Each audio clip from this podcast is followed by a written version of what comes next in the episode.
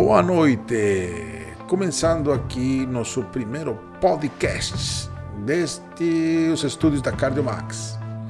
Uma nova aventura, uma nova forma de comunicação com vocês. Olha, o tema de hoje vai ser justamente uma coisa que tem a ver muito com a comunicação. Vocês sabem que neste tempo de pandemia teve uma série de fake news, uma série de informações erradas, informações que eram totalmente, mais que informações, desinformações. Então, por exemplo, tratamentos para o Covid saíram de tudo que você possa imaginar. Meu nome é Max, sou médico, Dr. Max para muitos, aqui da minha cidade, Carazinho, Rio Grande do Sul.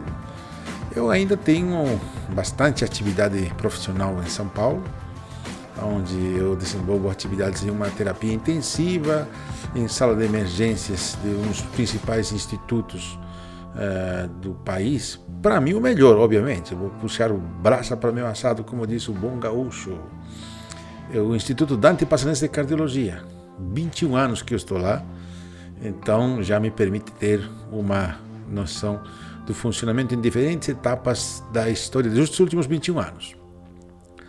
E trabalho também no Hospital San Cristóbal, um hospital com também várias décadas, centenário hospital, onde também desenvolvemos atividades na terapia intensiva. Mandar um abraço fortíssimo para o professor Aldrigue, nosso coordenador, diretor do hospital, que sempre faz aportes fantásticos no desenvolvimento da, do tratamento do paciente grave. Então, é, o tema nos traz o seguinte: o que, que realmente funciona ou não? É difícil num podcast você falar, ah, isto funciona, isto não funciona. Não vamos tratar esse tema assim. Uma coisa é a seguinte: instituições sérias né, tratam de forma séria esta doença. Então, primeiro pré-requisito é não fazer automedicação. Ah, vou comprar o remédio, vou comprar a ivermectina, vou, vou comprar clonidina, vou cloroquina, ou, também tem um remédio que chama clonidina, né? Mas é cloroquina ou qualquer tipo de remédio que queiram inventar qualquer tipo de nome. Vou me colocar tá injeção, não. Sempre recorrer a um profissional que esteja treinado para esta pandemia. Tem vários profissionais que se dedicam ao estudo disso, né? Um grande abraço também para outro grande amigo, Dr. Tito Paladino também fez uma, uma, participação importantíssima, inclusive durante o período que eu fiquei bastante doente, maio do ano passado e junho.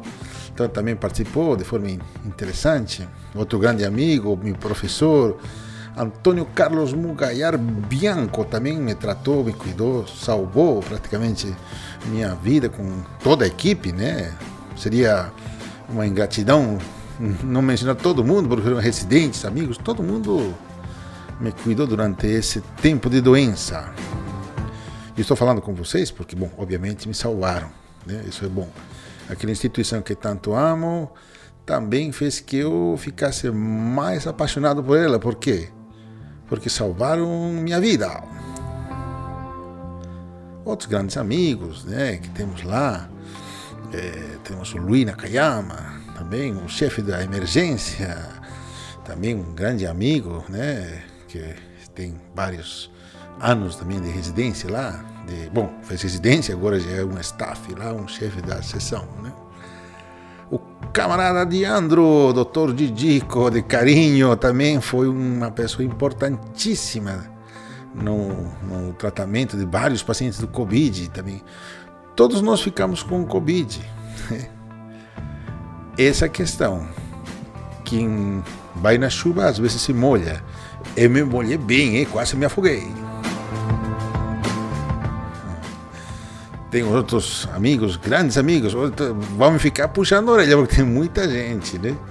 Mas é, Bruno Normandi, quase como um filho para mim. E obviamente meu filho lá, o doutor Minimax.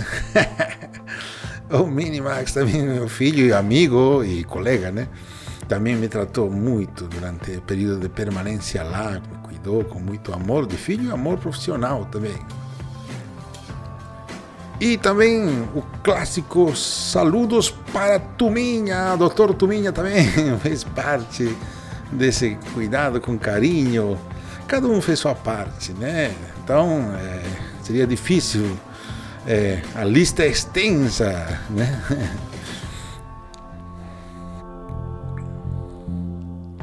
Mas bom, vamos ao que interessa.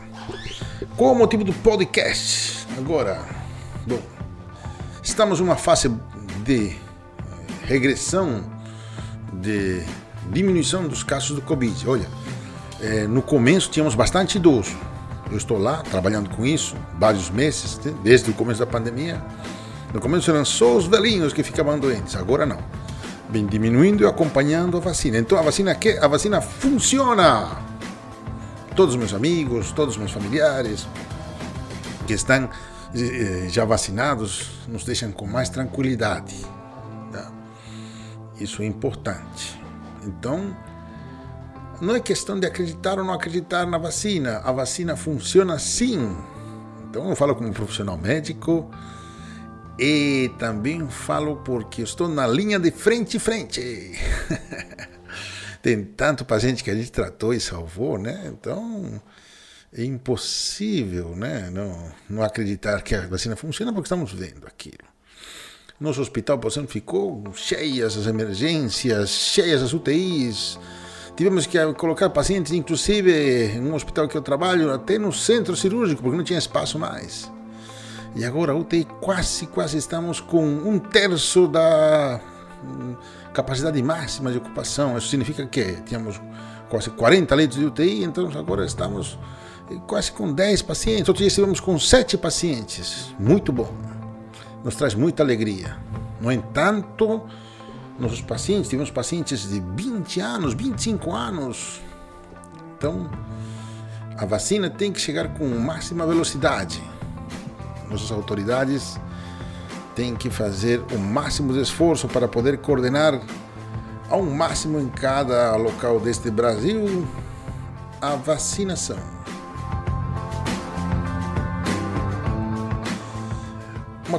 curta historinha, tá certo? É, eu tenho alguns amigos que ficaram doentes, né? É, por exemplo, quando eu fiquei doente, dias antes a gente tinha convivido, comido uma pizza e coisa lá no, no dia a dia com os amigos, colegas médicos. Eu fui, caí, deu positivo Covid, fiquei grave, né? E um dos meus amigos ficou extremamente assustado. Estamos falando maio do ano passado, não existia vacina nenhuma né? Ele saiu correndo para um hospital. Ele pediu para ser internado. Olha tamanho susto que ele tinha. Graças a Deus, né, o terror não se, não se efetivou. Dois, três dias depois, falaram: vou para casa, vai descansar. Né? Praticamente falaram: não enche o saco. Obviamente, não posso revelar o nome dele, mas ele sabe quem que é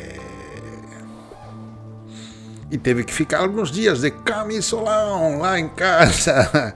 Porque às vezes, muitas vezes, o Covid você resolve em casa, cuidando, tomando os remédios que o médico vai orientar e os cuidados de isolamento social para não terminar contagiando outras pessoas. Sorte que já sabemos manejar melhor, eu fico impressionado. Né? Para quem não me conhece pessoalmente, eu sou um cara grande. Quando fiquei doente, tinha que me pronar, colocar de barriguinha para baixo para poder oxigenar melhor, é o que a gente faz com os pacientes, né? Eu respirei com a ajuda de aparelhos. impressionante a capacidade e o treinamento que eu vejo, tanto em Carazinho e em São Paulo, como umas meninas francinas, magrinhas, conseguem lidar com caras enormes. Isso que é técnica. Meus parabéns a toda essa equipe multidisciplinar do Dante Pazanese, do São Cristóvão, Hospital São Cristóvão e os amigos aqui da UTI Covid e a UTI geral de Carazinho. Para mim, fantástico aqui o tratamento também, utilizando diversos recursos. Parabéns, cumprimentos também para a diretoria, para a presidência do hospital, que conseguiu trazer com bastante sucesso, salvar muitas vidas. Vamos a continuar acreditando nos profissionais. Que apesar que estão cansados, alguns tiveram que adiar férias e coisas, né? Continuam na linha de frente frente. Né? Bom, é, eu perdi alguns amigos também, professores, né? Uma pena, isto realmente me deixa muito triste. No entanto, são heróis, heróis que vão ficar na nossa, na nossa memória e vão deixar-nos grandes lembranças. São heróis mesmo porque estamos numa guerra contra um inimigo invisível e não desistiram até o último instante. Condolências para todas as famílias, sempre foi o, a equipe manifestou carinho para os familiares e amigos que, nos, que ainda permanecem e, bom, algum momento temos a fé e a esperança que vamos nos encontrar novamente com esses heróis que se adiantaram um pouquinho para na sua partida. E agora estou Bom, com uma recomendação importantíssima para vocês. Primeira coisa, fiquem atentos. Em muitas cidades a vacina às vezes fica sobrando. Isso aconteceu, por exemplo, lá em São Paulo, eles combinaram o famoso, famoso horário da Xepa. O que, que é o horário da Xepa? Eles convocam, fazem um cadastro na, na região e convocam para que o paciente esteja atento, ou seja, a pessoa, né, o jovem, 18 anos, sem comorbidades, ele possa rapidamente comparecer. Eles ligam com duas ou três horas de antecedência e falar: olha, vai sobrar vacina. perfeito, né? A pessoa não precisa, não tem que se desperdiçar nenhuma vacina. Né? Tomara que aqui na nossa região também se faça alguma coisa. Tem muitas pessoas que às vezes não vão tomar a segunda dose por um ou outro motivo, tá certo? E eh, não podemos desperdiçar vacinas. Tem que vacinar todo mundo.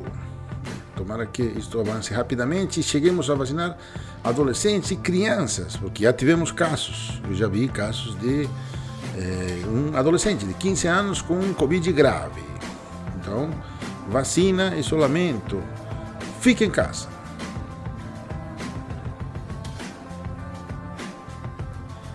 Volta às aulas. Bom, volta às aulas quando tenhamos segurança, né? no meu ponto de vista. Não por experimentar com uma coisa que é óbvia. Se você manda as pessoas se aglomerarem sem vacina, festa o vírus. E a gente não quer ver ninguém mais doente. Tá? Desde a linha de frente a frente, então um abraço para todos vocês, meus amigos. Estaremos nestes podcasts cada vez mais frequentes. Níveis profissionais da equipe da Cardio Max estarão falando com vocês.